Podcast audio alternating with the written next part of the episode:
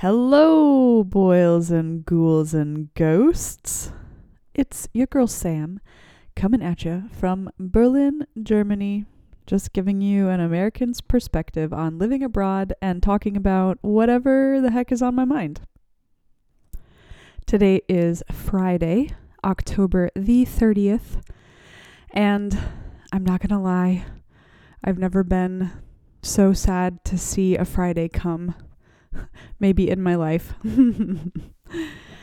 because we are one day closer to lockdown here in Germany. It was really hard to get out of bed on Thursday, but I did. I did not make it to Bramables for donuts. I did make it to the gym, and I did make it to a museum, and I did go out to dinner with a couple of friends. So all in all, I think it was successful. And I started the day in a better mood than... No, wait. I ended the day in a better mood than how I started it, for sure. Being at the gym was actually quite emotional because I know it's one of the few times that I'm going to be able to do it in at least a month. And it might sound totally silly to you, but the gym is like my safe place. It's like my happy place. It makes me feel so good. And to think about not having it is hard. But I did get my resistance bands in the mail today. I told my personal trainer that the gyms were shutting down because we're going back onto lockdown. And he said, buy some resistance bands. So I did. And through the wonders of Amazon next day delivery, I got them the next day. And he gave me some really good advice because I told him that I was really anxious and freaking out about losing all the progress that I've made over the last 3 months with regards to my sleep and my nutrition and my physical strength and my emotional well-being. And he said, think of this upcoming month as a pre-planned part of your program. That's a lot of P's. A pre-planned part of your program. Think of it as something that was always supposed to happen as part of your training. And then when it's over, we'll get you back in the gym and get you lifting heavier again. And that actually helped a lot. The other thing that helped a lot today, I spent 3.5 hours at a museum. It's been a really long time since I've spent 3.5 hours at a museum. But I went to the Academy of Art, Academie der Kunst, and they are having an architecture exhibit right now about urban architecture and cities and density and sustainable cities and populations and regulations, all the things that go into creating urban spaces. And it was fascinating. One cool thing, one part of the exhibit was actually done in conjunction with the University of Texas at Austin. I was like, what? How are my two worlds combining? The only thing that could have made it even more perfect is if somehow the University of Arkansas had been part of it. But it was still cool to see the University of Texas at Austin on that plaque. I found some interesting facts about German cities at the exhibit, thought I would share. In German cities, 1/3 of the total population have migration backgrounds. Fact number 2. There are 197 nations in the world, and people from more than 180 nations are represented in major international cities such as Berlin, Munich, and Cologne.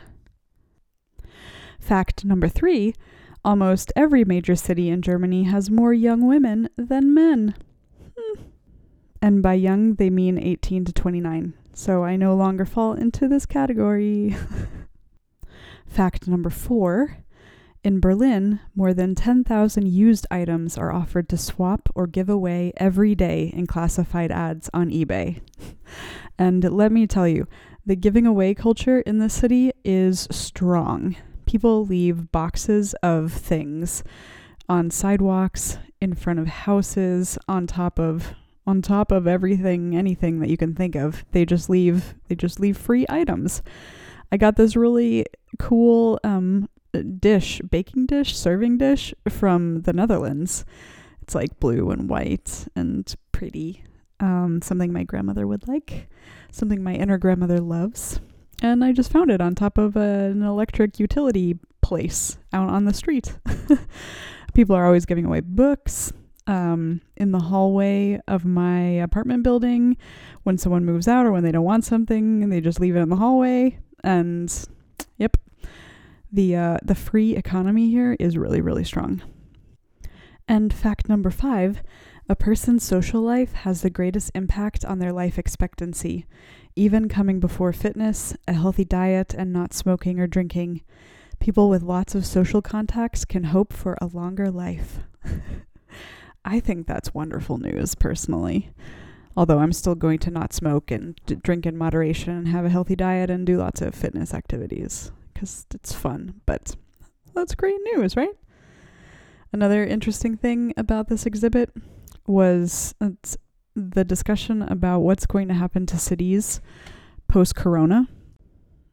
Architects and urban planners are expecting a dip in population of cities after corona because people are going to be worried about the density issue and wanting to have more space, etc.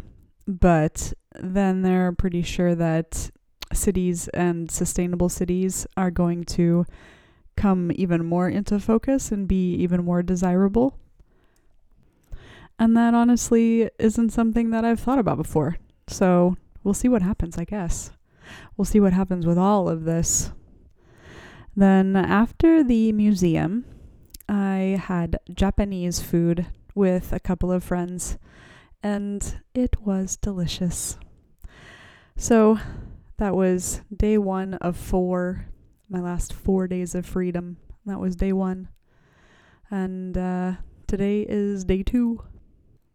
I'm going to do more fitness. I'm going to get a donut. I'm going to go to another museum. And we'll see. We'll see what else happens. I am wishing you all a wonderful Friday, a safe Friday, a happy Friday. I hope you find something that makes you laugh.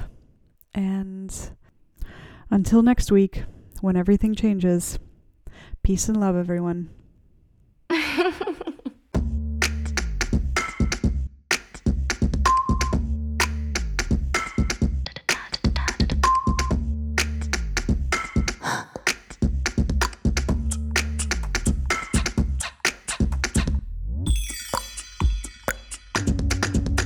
Bye.